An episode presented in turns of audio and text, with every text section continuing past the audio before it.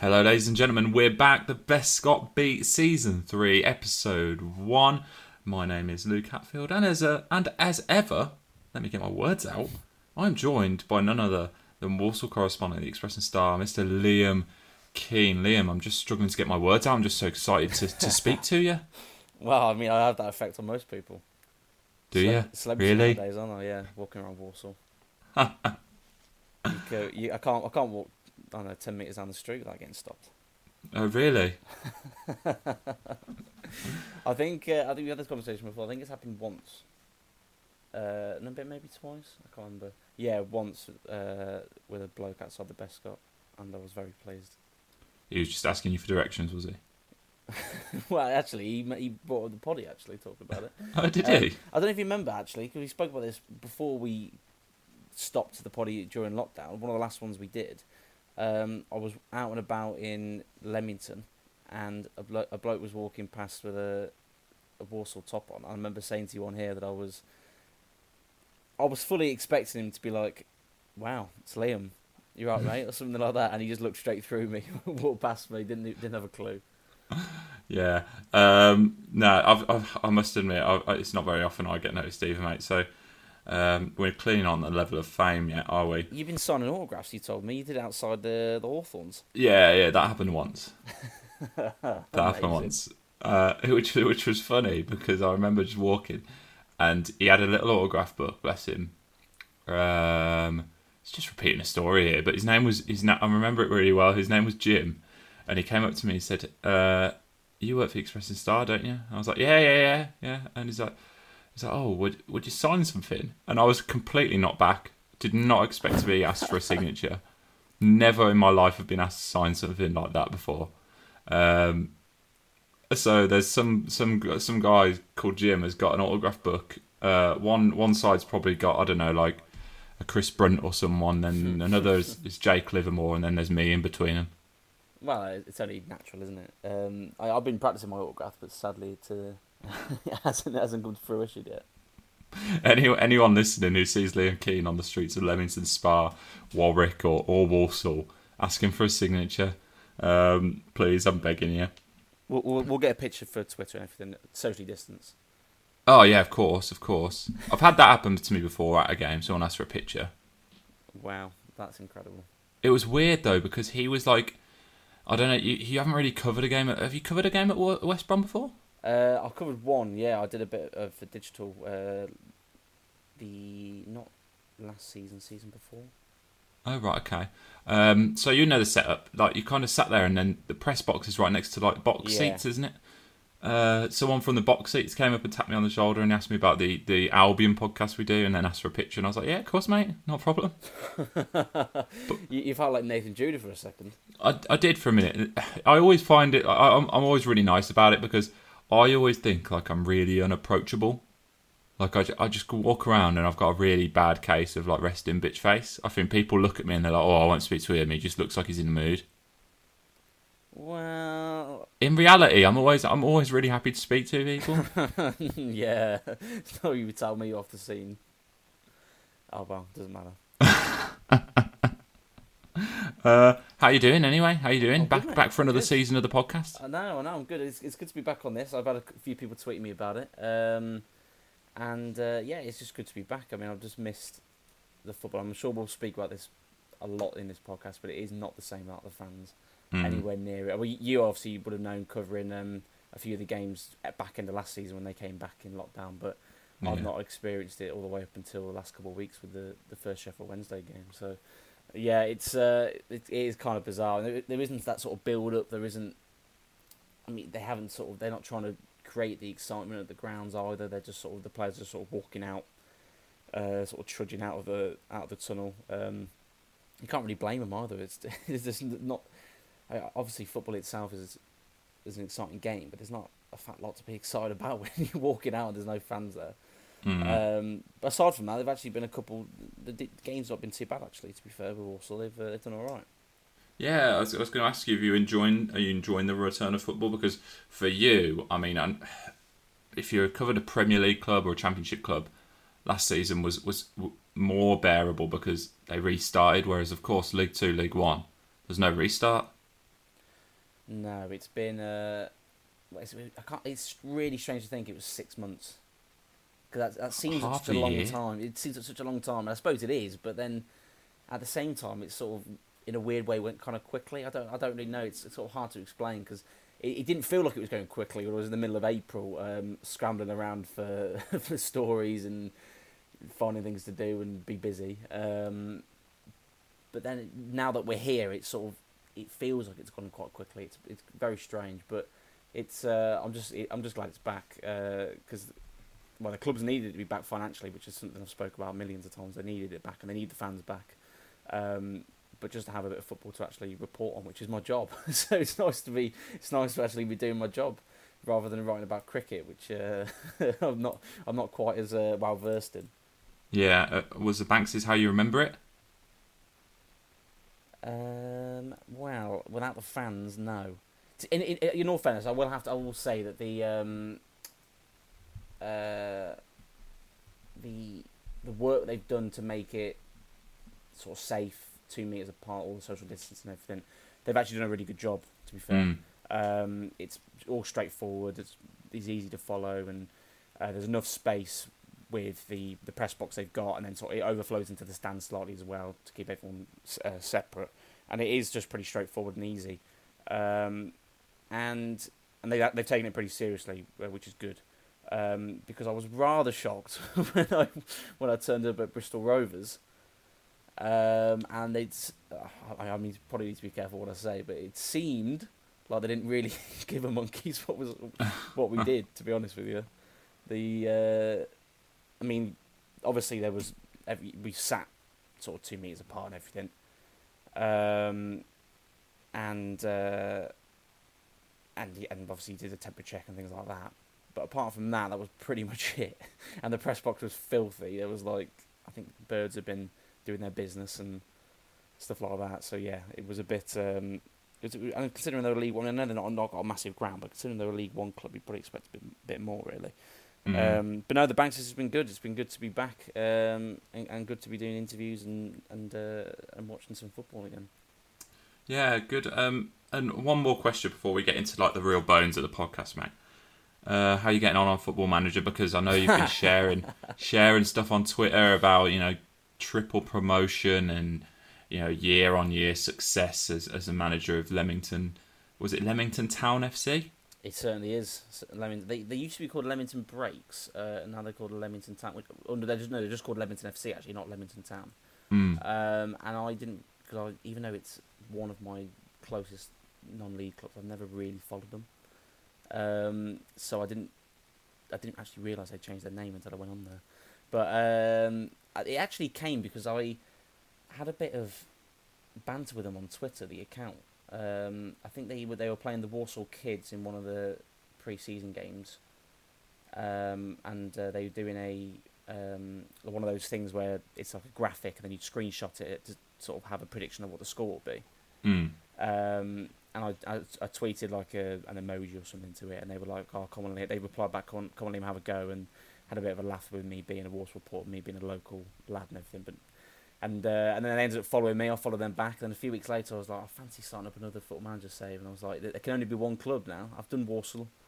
I've done uh, I've done a couple of other clubs. I thought, you know what, I'm gonna go, I'm gonna go with Leamington. Start off in the National League North, I think they're in. Um, and it's been well, it's four years, four promotions. That's all I'm gonna say. I'm in the Championship now. And uh, and it, you know what, I don't want to brag, but. It's just it's a talent, really, isn't it? When you think about it, you think you could be a football manager. See, you and a few other people jumped on the same bandwagon, saying that the F M Touch version on iPad is doesn't count. I mean, that's it, like me rocking up to McDonald's and trying to play with Monopoly money, mate. You made this joke already. It does count. It doesn't. No, because it. Okay, listen. The mobile version, which I did play before, I can understand because that's it is very. It's not not anywhere near as detailed.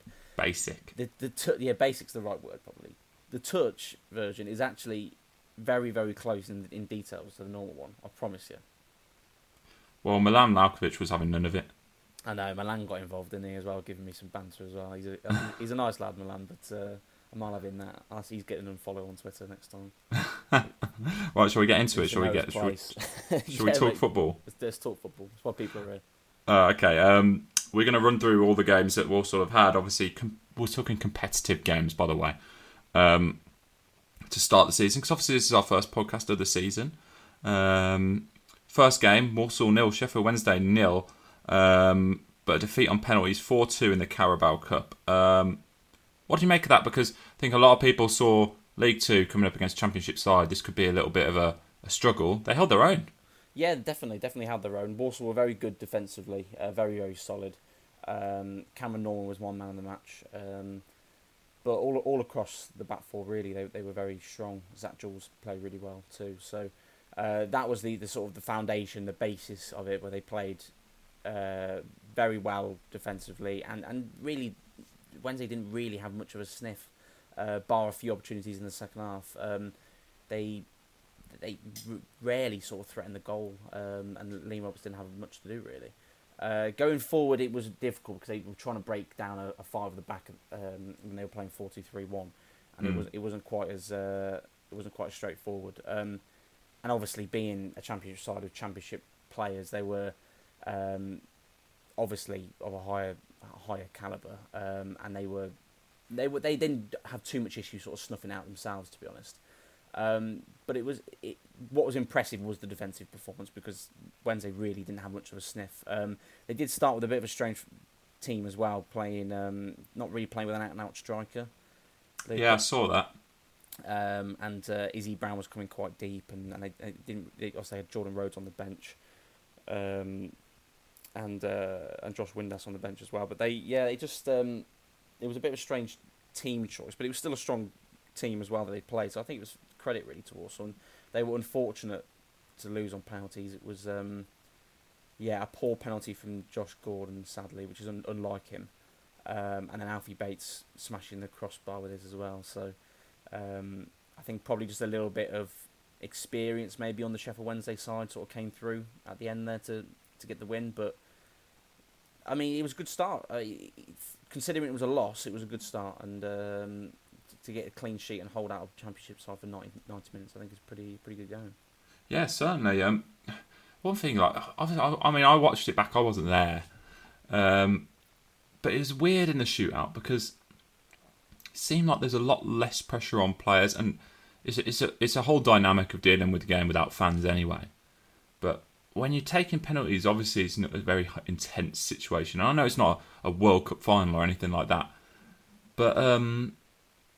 Do you think that kind of played into to Wednesday's hands a little bit, in terms that they're a little bit more experienced and they just seemed just a, a, maybe slightly more composed? Yeah, I would say so. I think um, without fans being there, I think home clubs, to an extent, probably have a, a bit of a disadvantage anyway um, when when they're playing at home without fans, because the, the away team can, can rock up and not have that advantage that would normally go the other way swinging against them. Mm. Um, and uh, yeah, cause, I mean, I mean, imagine if the Walsall fans were there, it was the front of the home serve stand. I mean, they'd be making a lot of noise there, trying to put Wednesday's players off and, and sort of geeing their own players up. And uh, it, without that, it just takes that. And it was, it was very quiet. It was sort of eerie and, and, and sort of silent while it was happening. And it, yeah, it didn't feel. It, it felt like a pre-season game, really. Um, and and with that, there isn't any pressure anyway, is there? So uh, it was almost a a fitness and training exercise for Walsall. It would have been nice, obviously, to progress in the cup, but I think the, the priority is going to be the league, obviously. So I think it's um, I think it, it it was good showing, and I think they you wouldn't necessarily take a loss, but I think you, you would take a nil-nil and take the penalties with them and, and see how it goes if you were to replay that game. Yeah, and especially against the opposition they were up against. Last one and this one, I mean, you kind of touched on it there. Would a cup run have, have been nice? Obviously, you know, they've still got the F A Cup and and uh, obviously the E F L Trophy, which, which we'll get onto. But the Carabao Cup, you know, it does offer, you know, some glamour ties.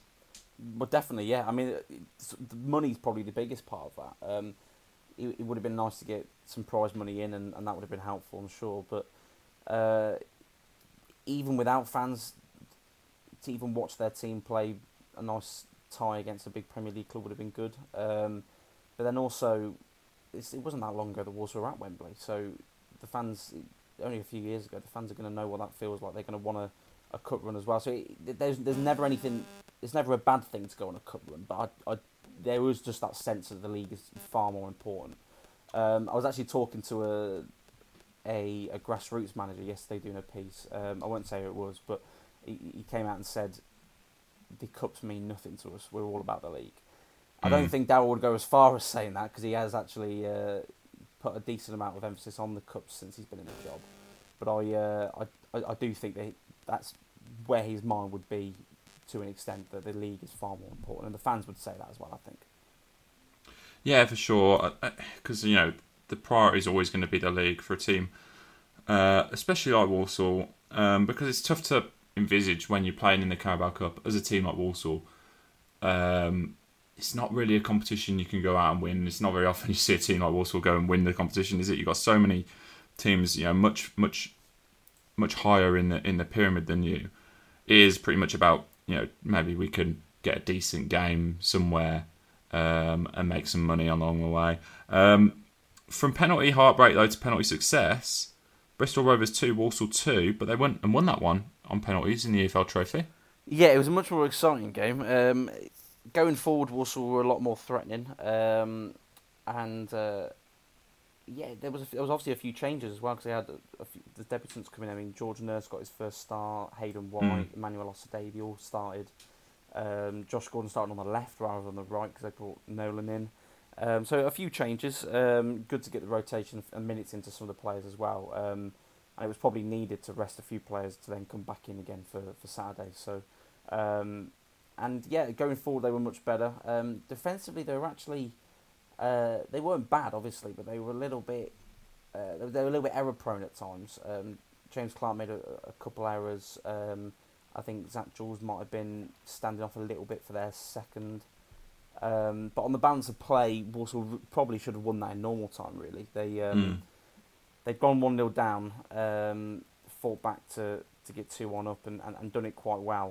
Um, Zach Jules header and then a, a Josh Gordon header. But um, and, and at the time when they scored the second under uh, with Josh, they they were well on top and they probably should have sort of tried to kill the game off a bit and then managed to concede a, a goal just by, just by as I said, with Jules sitting off a little bit on Oyunga, the, the striker, and, and he just finished from the edge of the box. So it was a little bit disappointing to go into that Uh, penalty shootout really, because I, I felt that Walsall should have finished it in normal time, but it was a lot more entertaining, um, getting minutes in new players, and then uh, to win a, a shootout after having lost one already, it was a, a good exercise there. And Josh, who'd, who'd missed one against uh, Wednesday, managed to, to score, and obviously score in normal time as well, so I think confidence wise for him that'll always be a good thing. Um, and the penalties were pretty good, to be fair. Um, yeah. the, the hero of it was, was Jack Rose, who came in Um, for his second debut, I suppose, because he obviously was on loan last year, uh, coming in on permanent now. So uh, I made two saves, and two very good saves as well. Um, so yeah, pretty good. Um, the E F L Trophy isn't going to be the the make and break of Walsall season, I would say, um, but they did decent in it. Like they got the round of sixteen last year. Um, I think it was round of sixteen. My memory's it's, it feels that now that does feel a long time ago. Looking yeah. back to January, February time, that does feel a while ago. It was either round sixteen or quarters. I can't remember off the top of my head, but they um, they did decent and, and went out two one to Portsmouth. Um, so it's uh, it's an opportunity again to to get some points on them. But they've got sort of tough games as well. They've got Chelsea under twenty ones again and Oxford, um, two good teams. Um, So it'll be it'll be tough, but it gives them an opportunity again to try and challenge for something other than the league. So I think it's it's obviously going to be worth the uh, worthwhile. Yeah, and success breeds success, um, of course. It's pretty pretty pretty standard cliche, which you'll hear most managers come out with at some point in the season. But it is it is it is true. With the E F L Trophy, though, I suppose you know playing behind closed doors, it wasn't a whole lot different to playing it ordinarily, because it's not a competition that sees many fans through uh, through the turnstiles, no, is it? No.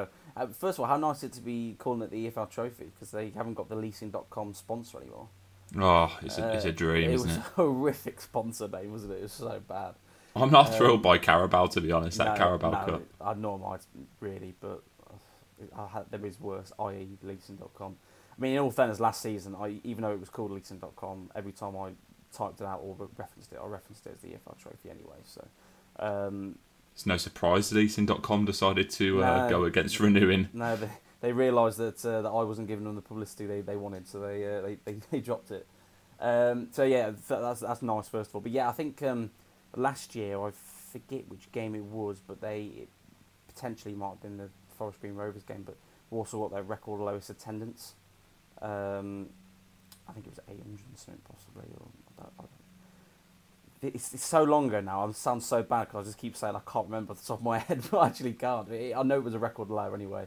Um, and uh, I think you can't really blame the fans because they're, they're coming in against to, to watch games where there are going to be teams that arrive and not play the first team. It's on a Tuesday mm. night. Uh, it, it, some of them can be away games, either the Bristol Rovers one was an away one, so you can't really blame them for not uh, for not fancying it uh, too much. Um, but I can I can assure everyone really that fans will enjoy it if they get to the quarters, the semis, the final. I think the fans will be well on board. So um, yeah. if if they can get through the early rounds, I think it'll be it's definitely worthwhile. Yeah, and hopefully we can be seeing fans in grounds soon. Um, for that, let's get to league action then. So first game of League Two, obviously we had two different cup games there, uh, and it started well, didn't it? Walsall won, Grimsby nil, um, off to League Two action with a win.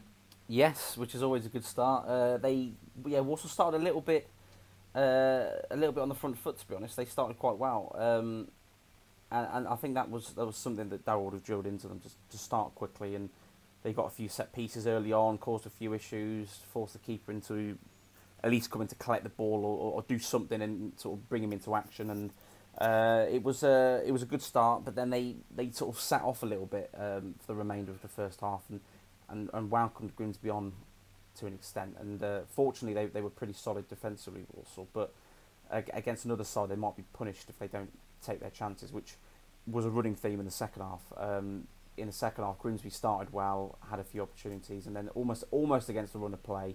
Uh, I say almost because Adebayo had a, a chance just before he actually did score, and, he, and it, a one-on-one that got saved.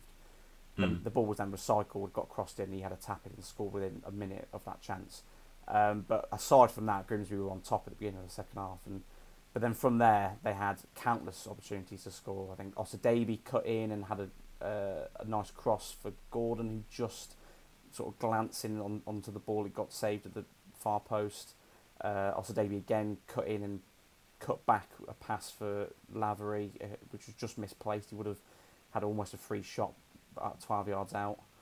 Um, I think Lavery and Gordon both had attempts uh, saved. Lavery had a header cleared off the line. I mean, there were several chances in that second half that Walsall should have taken at least one or two of them. They they could have been out of sight, really. And then James Tilley for Grimsby pops up in the ninety-second, ninety-third minute and hits the post. so, and it, it it was almost it, it was it's something they didn't do last season as well. They they weren't quite as ruthless in front of goal as they should have been, and they, they suffered a few late goals last season.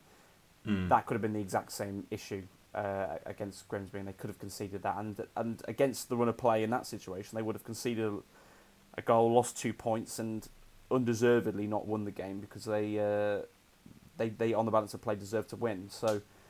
You can imagine how annoyed Darrell would have been if that had gone in. Um, I think they, they just need to give themselves that insurance. They need to, to take the chances. And, and, and Adebayo spoke about it after the game, being more ruthless in front of goal. Give yourselves insurance. Give yourself something to, to cling on to. If they're two or three up and that James Tilley chance goes in, it doesn't make a difference at that point. Yeah. So they need to take those chances. Uh, but fortunately, it, uh, it didn't go in, and, uh, and and they came away with the three points. And it was well deserved. Yeah, it was a it was a good sort of overall performance. There were there were things to improve on. Um, at, at times, the fluidity up front wasn't as quite as uh, there as, as as you'd like. I think Holden is at the heart of that and, and creates things in behind the striker. Um, occasionally, was a little bit isolated, but on the whole, did well and uh, defensively did well. And, and Cameron Norman again did really really well. He's a player I've highlighted a couple of times already. Um, But I won't say too much more about him because I am gonna. I haven't seen some of the questions, though. I am gonna mention him there, and I'll, uh, I'll, I'll, I'll laud the uh, the praise for him there. Uh, yeah, for sure. So it's, it's, it seems very much evolution, not revolution, at Warsaw. Um, you know, they've got an experienced squad now, the squad that's been, you know, it's, it's quite well documented that they're, they're together for another year mm. and they've kept like a real core there. Have you seen signs of Walsall? I mean, I know it's only one game, uh, but showing that evolution and, and, and showing an ability to, to, to challenge higher up the table this season? There's definitely uh, there's definitely signs of it. Yeah, the on, if you look on paper, the squad is strong enough to challenge for the top seven, I would say. Um, you could possibly pick one or two holes, but I think overall it's it, it's a, a strong enough squad to at least be top ten. Um, off the pitch, the players seem happy. Um, speaking to them, sort of being around the environment, not quite as much of it as, as I used to, because obviously with the uh, COVID restrictions, but being in the environment and, and, and seeing, and also just speaking to people at the club as well, and not necessarily for interviews, just having chats and uh, and getting a sense of, of the, the atmosphere. Um, the players seem happy. It seems like a good environment to be in. It's something that Darrell keeps bringing up. It's the word environment. He has his mm. buzzwords, Darrell, which he likes, and this, that's another one that he's used a few times already. Um, but the players sort of echo it as well. It's sort of drilled into them. They echo some of the same things he says as well.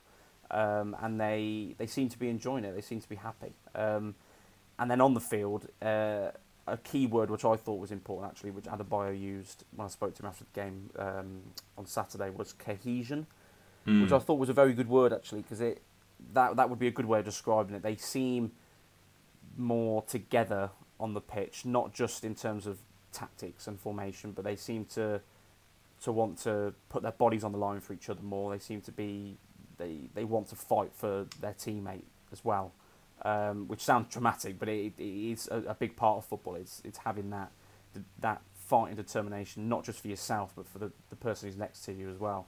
Uh, which, if I could just mention, Cam Norman briefly, he made several extremely good blocks against Grimsby. Mm-hmm. One of them in the first half that would have been a very powerful shot, certainly on target and possibly destined for the top corner as well. So. Um, It, it, do it, it's just those small things, I think, is the difference between now and last season, I would say. Um, and then also having an identity. I think um, Darrell has always liked to make his team hard to beat. Uh, last season they weren't as exciting going forward as he probably would have liked at times. Uh, there was signs of that towards the end of the season, but on the whole. Um, and I think having changed the system and changed the formation so much throughout the season, it didn't feel like the squad had an identity, and now mm. it feels like they do it. Well, or there's something they're at least building on. Uh, the four two three one is something that Darrell seems to be sticking with to an extent. Um, for about ten minutes against Grimsby he, in the second half, he changed to four four two, but that was, as I said, for about ten minutes. It was only very brief.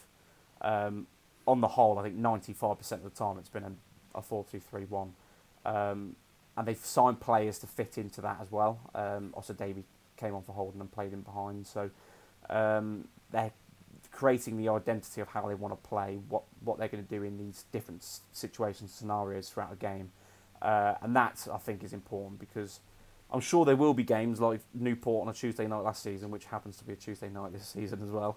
Um, of course it does. No, we've also got Exeter on a Tuesday night, which is good. Um, delightful. I know. Um, I... Like with that game, they, they had been playing four at the back for quite a while by the time they got to that game, and then they changed to a five at the back because of the way Newport play and, and the the scenario of it being a Tuesday, a really cold Tuesday night as well. Um, it uh, and they got a nil-nil draw out of it. So I think there will be times where Darrell will change it because of of an opposition or a situation. But on the whole, I think they've found that identity now, which is something they were lacking big time. Yeah, for sure. And, I mean, transfer window's still open. Liam, you've seen them, as I said, you've seen them, what, three times in competitive action now. Are there any areas which you've maybe highlighted where they could do with maybe one or two more bodies? Yeah, I would... Um, I potentially would take a fourth striker. Um, yeah. Because they've got Keelan Lavery, Large Adebayo, Josh Gordon. Josh... He's played all three games, but he's played all three games out wide. Hasn't played mm. up front yet. Uh, apart from that ten-minute spell where I said they went to four four two, he did go up front for, uh, at that point. But um, he's played out wide, so if they're going to stick with this formation and this system, he's he, even though he is a natural striker, he is uh, he's been utilised as a wide player at the moment. So that leaves them with Lavery and, and Adebayo. If they're going to stick with one up front, um, then maybe they'd be okay, but I think to have the options and to make changes, I think an, an experienced... It's actually something I spoke to uh, Rob at Warsaw about before. It would be either ends of the spectrum, either an experienced forward or a young kid they can have as, as backup, hmm. so, like a, a development lad on loan or something like that. Or uh, so I think either if you get someone in the middle that's going to be expecting to play every game, then that's not going to be uh, probably not going to suit the squad and, and, and what they've got. But a fourth striker would be somewhere on that list for me. Um, and then I, I would potentially. I've I've, I've ummed and ahed with this one. I did say before potentially a left-sided midfielder. Obviously, Wes McDonald plays there. George Nurse can play there and did play there for about five minutes against Sheffield Wednesday. So. I suppose Ossa Davy can move over there, so that wouldn't, that wouldn't be a, a, a priority, but I suppose it'd be a possibility. Um, and something I spoke about last season would be a bigger, stronger midfielder, um, mm. which is something they needed last season. Uh, it was blatantly obvious they did. They brought Nathan Sheridan for on loan for a few games, and he did okay, but just didn't pull any trees up. Um, and they do have a lot of options in midfield with a couple of the young lads like Samperi and Joe Willis coming through as well, but. Um, I think another option there potentially would be a good idea, but when you've got Bates playing more games now, then obviously you've got Kinsella, Sinclair and Guthrie. If they're, if they're just going to be playing two, they're at risk of having too many bodies and sort of unsettling the squad as well. So it's finding that balance. Uh, they would be the only positions I would possibly uh, I would possibly move in. Uh, I, I would have said right wing, which is something we've been saying since last summer. Um, yeah. But Josh has done a pretty decent job in there. Um, I mean, I'm sure he doesn't enjoy it as much as he enjoys playing up front, but um, I, I wouldn't say it's a glaring priority as much as it was last season, again, because Ossa Davy can play on either wing as well. So um, it's good to be able to say that there's nothing glaring that they need, which before they signed the three in, in the one day, Ossa Davy, White and Rose, before then, they, they were glaring positions they needed. Um, but now they've got those three in, it's, it looks a lot healthier. Good stuff. Um, let's get on to questions, shall we? Let's do it. I know First one Lee, comes... uh, Lee Reynolds has given us a few, hasn't he, again? As always. Good man. Yeah, I mean, I, I think he had them saved up throughout the break. We can we can always rely on, on Lee. We can always rely yeah. on uh, First one comes from Keith Thomaso. Uh, our starting eleven on Saturday uh, were all here last season, and it showed how settled they are. A few clubs have rebuilt like we did last year. How much of an advantage do you think that will be to us? Yeah, it's something actually that Michael Beardmore asked Darrell after the game as well, which was I thought was a good point. Um, there's you're probably going to be it's going to be tough for you to find any club probably that's going to, particularly in League Two, that's going to have played eleven players on their opening day that were there last season. Um, I think that's going to be very hard pressed to find that, um, and. It's definitely going to hold. It's that continuity we've spoken about, and, and, and the identity and how comfortable the players are with each other. It's all taken a, a, this time to to grow. Um, at the same time, it, you're at the point now where you, you, there isn't really any excuses for this for this squad not to not to push on. Um, mm. So they, yeah, it, it definitely is going to hold them in good stead, because there are going to be other clubs that are going to have several new faces that are going to have to bed in. Uh, so I think that's definitely good. And they, but the, the new face they've got, like Ossa Davy, for example, has come in and done pretty well in his couple uh, couple games so far. So um, I think to have those options from the bench as well is important, and just getting everyone up to speed and, and uh, or the new signings up to speed and, and into the way they play. But it seems to have uh, it seems to have started pretty quickly and for them, which is good. Yeah, definitely. Uh, Lee Reynolds, um, if it remains behind closed doors past October, how many clubs are going to be in financial hardship? If it's a season behind closed doors, how many clubs may not be able to finish that season? Should the F A and Premier League be looking to help financially to keep well-run clubs going? Well, it's a very good point. I mean, you look at last season. Um, the reason, well, not the only reason, but a, a very big reason that most clubs didn't want to continue uh, finishing the season was financial reasons. And there was, what, ten games left? Um, mm. They're not going to be able to do it for the whole season. Definitely not. Um, there's what the three games in now. By the time they get to um, end of September. Walsall, they've had two home games already out of those three, and they're going to have another two um, home games. So they were going to have to play four home games by the end of uh, September without fans. Um, it's going to it's going to take a lot of rework and, re- and remodelling for a lot of clubs if it goes any further beyond uh, October. Uh, and it's simply put, there are going to have to be provisions put in place, and there are there is, money's going to have to come from, from the top down. Uh, otherwise, there are plenty of clubs that will not survive it. Um, simple as that. The players aren't on furlough; they're they're being paid. The staff are being paid, um, and and that that's happening because they're working again. Um, and they they need to continue paying them, and they need to continue getting revenue in. At the moment, they're they're not getting very much in at all because of a lack of fans. So it's uh, it's it's essential. And um, without sounding trying to get too political, it does baffle me why fans in a, in a socially distanced environment, why fans can't be allowed in. Um, mm. You can go to the pub, restaurants, you can do all these other things that I would argue are, are more dangerous than a uh, sitting in a, in a venue that is open air. Um, and it just baffles me that, that they won't that they, that they that they won't do it. If they won't do it, of course. At the moment, it is set to happen. Um, October first. Uh, the pilot. The difference was that the pilots they did were being reviewed, and then they were reduced to a thousand capacity maximum. Um, Cambridge had to cancel their pilot because they had sold two and a half thousand tickets, I think, um, mm. and they were given days to reduce that to a thousand, which and it was just not feasible. To, it was either that and have a load of disappointed fans, or um, or just cancel it altogether, and they had really no choice. Um, so, yeah, I at the moment, as it stands, it's it, it is happening. Uh, it, I, I'm just I'm concerned that if it doesn't happen, it's going to be um, it's not going to be easy for, for many clubs, and uh, particularly even below League Two level as well, which um, at the moment is still happening for them, but I think there's still question marks. Yeah, for sure. And then another one from Lee. Uh, which is kind of related. How much of a boost will it be when fans are allowed back to watch live games? Imagine the atmosphere for the first home game when fans are allowed back in, and then imagine when all restrictions are gone uh, and can get five or six thousand back into the ground. That would be a big boost to the team. Well, that that would be nice. Um, well, obviously, financially, uh, without going into it too much again, um, it would obviously be a boost, but without a doubt, atmosphere-wise, it would be massive. Um, I've said this before that, uh, and obviously the, the board at Warsaw have spoken about it, that they're in a fortunate position with their um, eleven point three k capacity, that they yeah. can they can have uh, a crowd in that is almost uh, the same size crowd that they would have. Um, I'm trying to remember the number off the top of my head. It was three thousand or something anyway, I know. That was their maximum capacity, just under three point three, I think it was. Um, and... that's not going to be too far off what they would get on a match day anyway. Yeah, their um, average attendance.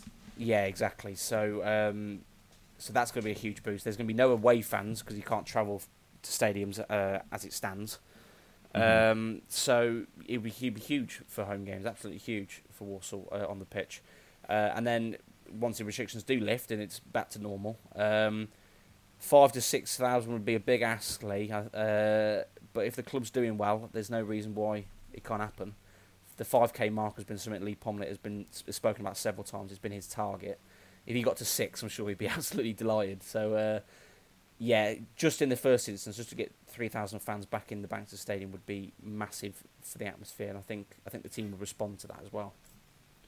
I suppose the question would be, if you're allowed, if it gets to a point where you just allowed fans back in, would there be such a clamour that you could, for, I mean, for a couple games at least, maybe hit them kind of numbers?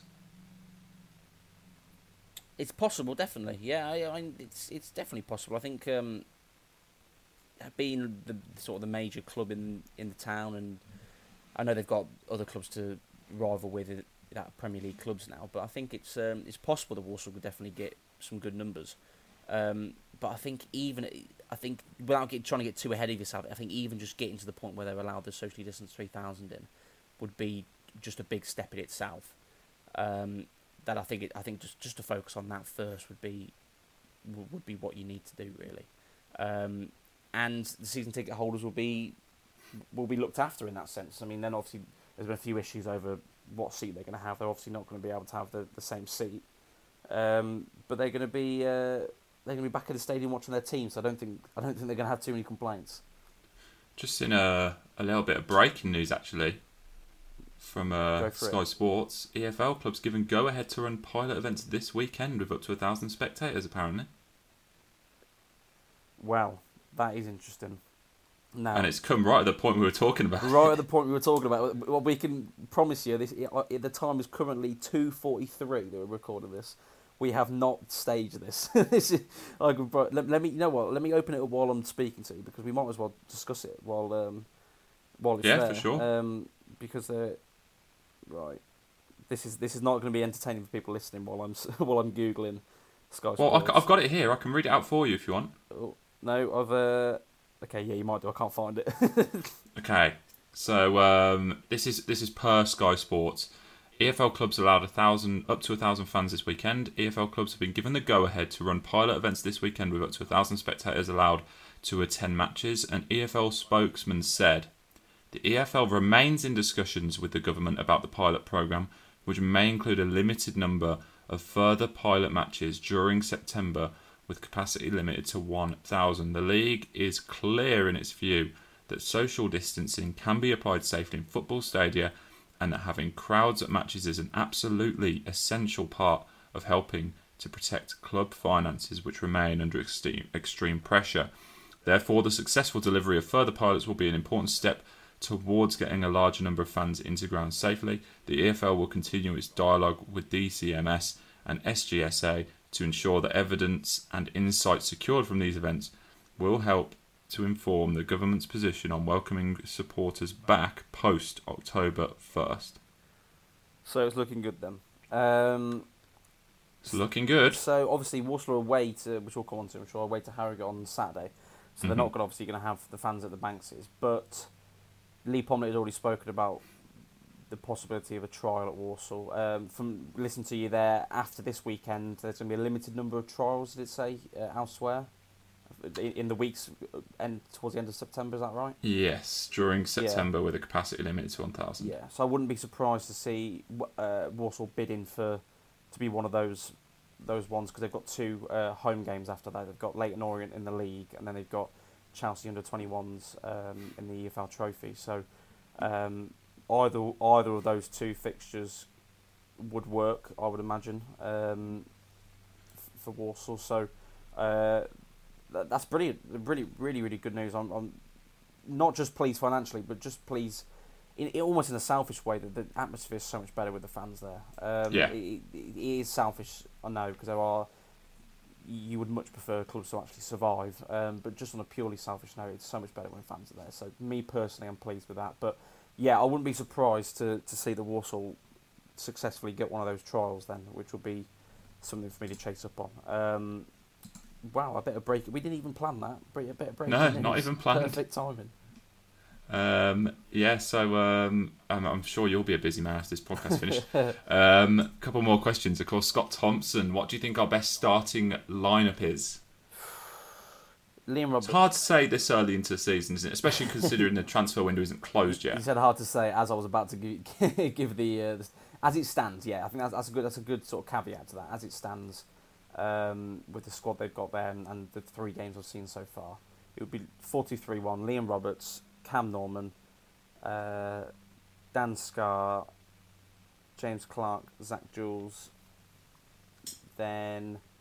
It's tough in the midfield to be the only one I'd have a problem with. Um, let me just name the others before I come back to this. So the front four would be Josh Gordon, Rory Holden, Wes McDonald. Then probably, um, probably Elijah Adebayo. I think he did probably a bit more than what what Keane had done in his couple of appearances so far. Mm.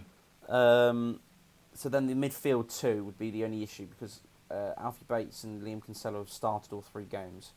They've got progressively better in those three because they, they weren't quite up to scratch, I would say, against Sheffield Wednesday. It, it wasn't bad, but it was a little bit sort of casual. Um, Stuart Sinclair and Danny Guthrie have been injured. Uh, they're now back in. Uh, they're both on the bench. Uh, only Sinclair came on on Saturday for a bit. Um, but so, so if I was to say, regardless of injuries, I would probably I would fit Danny Guthrie in there. but based on sort of match minutes and, and fitness, I, I would just stick with Bates and Kinsella for the time being. Interesting, interesting. Miles Drake, um, this is an interesting question. It's a tricky one as well. Uh, compare slash assign a player to the common carbs group, for example, pasta, rice, bread, potatoes, et cetera. Who do you pick and why? I don't actually understand what that question even means. So, uh, like, what kind of carb is, uh, say, I don't know, S- Stuart Sinclair? Is he like your, your your standard slice of bread? Like, does the job?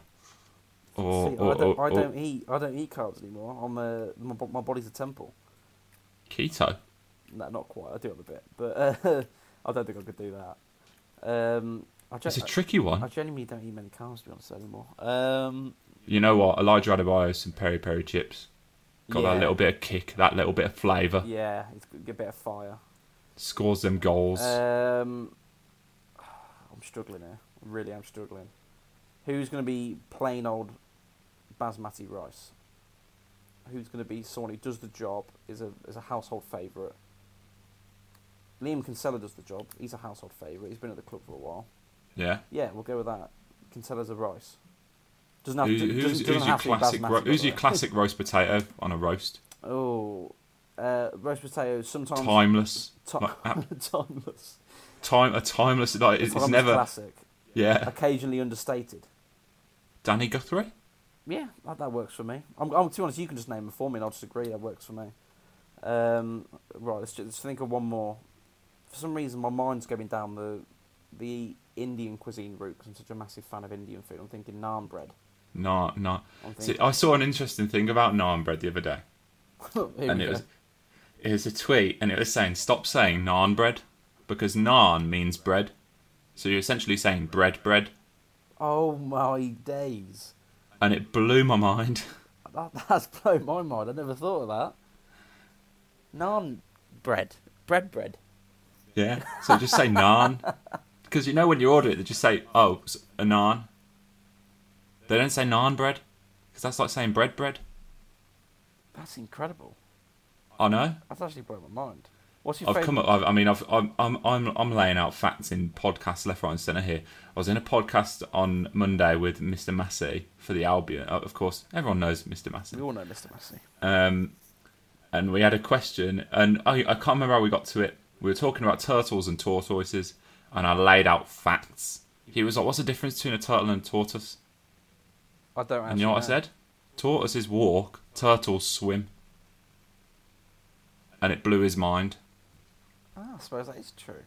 It was a learning experience. Well, you are good, aren't you? I mean, I just, I, I don't know where it comes from, mate. What's your favourite naan? I didn't say naan bread, you see, I said naan. I just, um, see, this is the issue I have here. I'm not a massive fan of Indian food. Really? I, I, I love, love a bit of chicken pakora.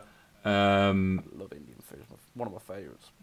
Oh, see, I'm more of a Chinese man. Nah, I'm the I'm, I'm the other way. I'm more of an Indian over Chinese. Um, give me a give me like a, a roast duck chow mein. Nah. A little bit of pork yuk sung. Oh man. Nah. But um, I do like naan bread. Just give me like um, like a mixed meat in naan. What? You know when you go to like a, a chip shop. You mean like a mixed meat? No, no, no, no. That's not what. No, that's like a naan kebab you're talking about. Yeah, yeah, yeah, that's what yeah, I'm on yeah, about. Yeah, that is nice, don't get me wrong, but I, I mean, just the naan itself, what is your, the different types of naan? What is your thing? Are there? Type? You've got to be joking, you don't know there's different types of naan? Nah. Well, there's a plain naan, there's a okay. garlic and coriander, or sometimes just garlic. Okay, I'm not on I'm not on board with that one. That's my favourite, by the way, garlic and coriander, it's really good. Too strong garlic. Ke- keema naan. What's keema? I think it's keema. I'm not one hundred percent sure how it's pronounced, but yeah, either way. It, uh, it's like meat in the middle. Okay, I'm a fan of that. Um, I think you can get it with different types of meat, but I think quite often it's lamb. See, that makes me sound like it's a, a, a lamb doner. That's very nice. Uh, you can get a push, push, I can't say the word. Peshwari naan, which is like got uh, like currants and raisins in it. Okay, nah, skip that. Yeah, I, I agree. It's not, it's not for me. I didn't know. How do you not know there was different types of naan? It's just, it's, I'm not a fan of Indian food, mate. I suppose, yeah. I, I, I love it. I mean, for me, garlic coriander, but I'm, I'm partial to a nice keema naan as well. So who's the naan? What do you mean? Oh, right, yeah. We're assigning players oh, yeah, to these. I was like, what are you, what are you on about? Um, so naan. Um, naan is... How would you describe a naan? It holds everything together. Oh, yes. See, you're much better at this than I am. You actually, you, you've come up with the right sort of uh, descriptions. Holds everything I've just together. got I've just got a way with words. You do. I mean, I, I should really, shouldn't I, considering my line of work, but it's clearly not it's clear, clearly not uh, not working. Yeah, holds everything together. They are the glue, not literally, but you know what I mean. Yeah. That that's James Clark. Yeah, yeah, it's the sure. captain. It's the captain. It's the skipper. It's the naan. I tell you what, that needs, you've got a nickname for James Clark there, that, the naan. That needs clipping up, doesn't it? That, that, that, that needs clipping up, clipping up and putting it somewhere. I mean, James follows me on Twitter, so I'll just send it to him later. The, uh, I, the I captain, swear, the skipper, I, the naan. I've just, I've, something's just come to me, Liam. Go on. The next time he scores a worldie, and he will score another worldie. Yeah. Obviously, give your, your initial tweet, goal, James Clark, yeah, yeah, yeah, and then just post a picture of naan. Just a nice naan. A naan. I, I nearly said naan bread then, but no, just... It was weird not saying naan bread. Feels, na, na, now, forever, now, that will be tainted for you. I can't believe that's blown my mind. I never realised that's actually the name of it. I thought it would be like the type of bread, if you know what I mean. I didn't realise it was like, like the name for bread. I mean, I only read this on Twitter, so it could it could be a lie. I'm going to Google naan... translation. uh, oh, it's just giving me a description of what naan is. It's a... Just go on to Google Translate and just type in naan. this, I mean, this is this is prime viewing, isn't it? Or listening, rather. Oh yeah, Pe- people will be important. They, they want to know. Naan. Um, it's coming up. It's coming up saying in, in English it means I, as in the letter I. Is it is it translating it from Indian? It's translating it from, and then it's got a few squiggles in in a language that I can't read, which looks to me a language of that descent, but I can't I can't be certain because I, I don't understand it.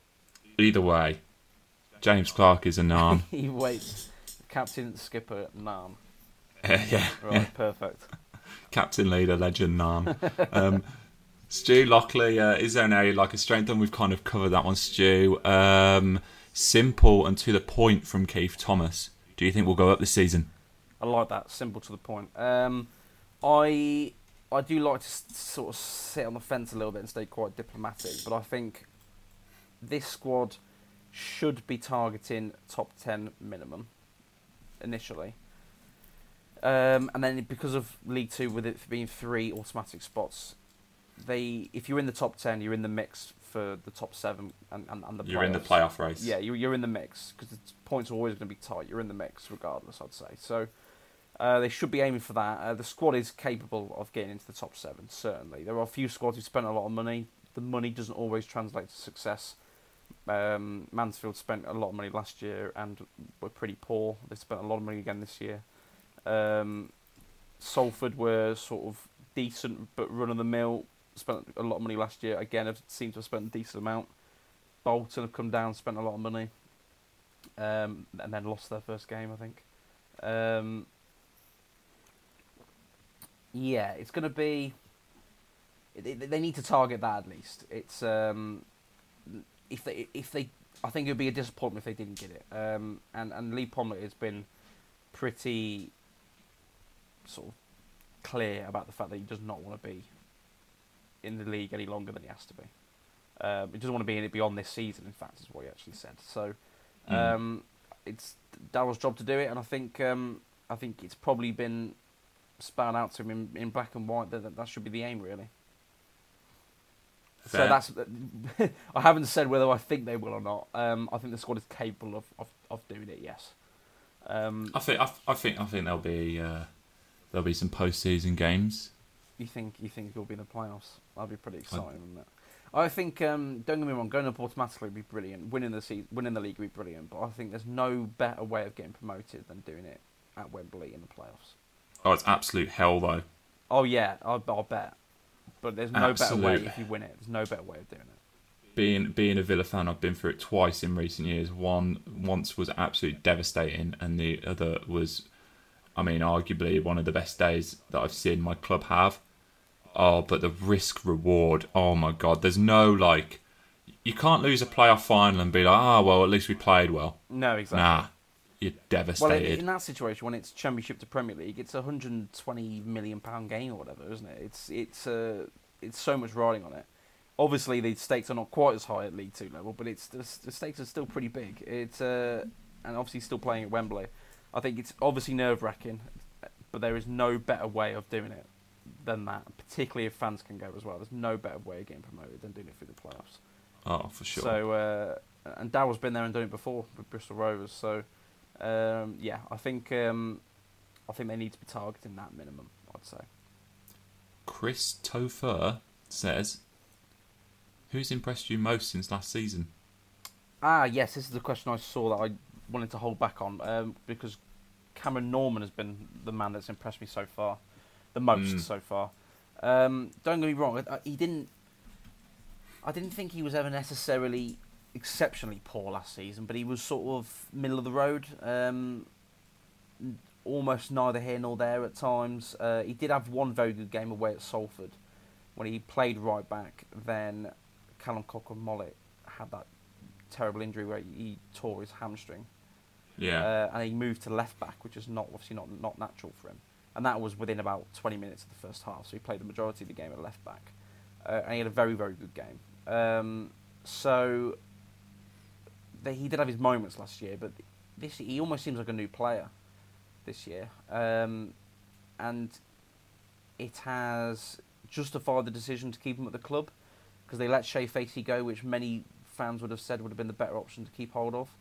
Um, I imagine there was also contract situations. Obviously, Cameron was still under contract. I understand Shay would, wasn't. So, because of the financial situation, and uh, Darrell said it was both financial and football, but I suppose whichever one was out of contract, whichever one was in contract, would have been the one that left and, and came. It's how I would, it's how I perceived it. Um, but I think he's he's justified the decision to still be at the club, and he's he's justified his first choice slot at the moment. Um, he's got a bit of competition now in Hayden White, but I think he he just looks composed. Uh, as I said, putting his body on the line with a few of those uh, blocks that he made. Going forward, he's linking up really nicely with Josh Gordon, and uh, and Rory Holden gets involved there as well, and, and makes runs forward. Um, and, and overall, he's he, he's proving a threat. Um, he isn't a wing back, so obviously playing for the back helps. He is a, he is a full back. Um, he's built like a full back. He's obviously quite tall. So it's um, yeah, he's been the man so far for me, and I think the fans probably echo that because I think he won. I think he's won man of the match a couple of times uh, in those three games already, or at least once. So we, um, so yeah, it's been pretty good. Zach Jules would be very close to that as well, but obviously he didn't play in the league. So would you say that Cameron Norman's evolved from talk, talking about carbs, uh, a regular ham sandwich, to to like a, a turkey and bacon? Um, I do love a good turkey and bacon with a bit of brie and a bit of cranberry sauce. Yeah. I'm just talking about food now. I'm hungry. Um, yeah, he's he's, a, he's he seems almost like a new player. He seems happy. I haven't spoke to him as well already. Uh, seems happy, um, and yeah, it's always just it's just players sometimes have this moment where they'll sort of come into their own. And they'll have these spells of form, and he's just in a good place at the moment. Uh, so long may it continue. Hmm. Sam Emery, how much did you miss the pod with L Hatfield Star? Well, you know, obviously I miss it when Luke's not in my life. It's uh, it was sad times, locked up in lockdown, sat at home. Actually, we should probably say we actually are. Are you in the office today? We're at home. I'm at home today. Yeah, I'm also at home today. So it's, it's actually almost like nothing's changed because we're both doing it from home. Um, I'm not gonna lie. I'm not gonna lie to you. I I do enjoy going into the office from time to time, but I love the new setup. Yeah, Wait, we kind of pop in now and then. Yeah, I, I, it's it, it can be helpful, particularly in certain situations, and I'm saving a lot on fuel as well. Um, I mean, I'm having to do more from home than I would be because the press conferences are over Zoom, and yeah. It's much easier to do that from home than do it in the office. Just the way the office is set up, it's much easier to do it from home. So and being having them on Thursday and Friday means I have to be home Thursday and Friday. so it's um so it's working out quite well in that sense. Yeah. No. Of yeah. Of course I missed the podcast. We had a few tweets. People looking forward to it coming back. So it's uh, it's nice to be wanted. Yeah, and we're happy to be back. Happy to be back. And last one comes from Nick Etheridge. Do you think any of our forwards will hit twenty goals this season? I'll tell you what, twenty goals would be a decent return, wouldn't it? Uh, it definitely would be. Yeah. I mean, it, I'd say you'd say you'd probably say twenty. All competitions would be very good. If it was twenty just in the league, I mean, that would be, you're probably talking about a, a twenty-five to thirty for the season then, aren't you? It's going to be pretty good. Um, I, the man for me to do that would be Josh Gordon. Uh, even though he's playing out wide now, he got one against Bristol Rovers. He got twelve last season. I know he played the majority through the middle rather than on, on the wing, but I think he'd be the man to build on those twelve. Um, and... and get the fifteen to twenty mark. And that's what he should be aiming for. He should be aiming mm. for fifteen to twenty, I think. But I'll tell you what, all three of the strikers they've got, Elijah Adebayo and Keelan Lavery as well, are capable of doing it. Uh, and I'm quite excited about Adebayo and what he's going to offer um, this season if he if he carries on the way he's going. So, um, at the same time, having seen this question, I did think about uh, something I... The reason I bring it up is I heard it um, watching the game on Sunday, uh, the West Brom game. Um, I heard one of the commentators mention that I think their highest scorer last season was ten goals. I think it, I think that's right. Which means that they actually had a, a spread of goals throughout the team rather than one player sort of getting fifteen, twenty, twenty-five goals. If no player gets to fifteen or twenty for Warsaw, but they have a spread of goals, it, that in itself can, can lead to a successful season as well. So... Um, a spread of goals would be nice. More goals from midfield would be nice. Um, but I do think a player like Josh Gordon should be aiming for fifteen to twenty. Uh, he's certainly at this level, he's certainly capable of that, I think. Yeah, definitely is. Um, right, let's talk about the game, shall we? Because uh, we're an hour in now. Um, Harrogate Town away. Uh, are you going to be watching them in midweek? Because, of course, they're up against uh, West Brom in, oh, of course in the are. Cup. Yeah, I will, I will. That's on T V, isn't it? So I will probably watch that uh, tomorrow, isn't it, that game?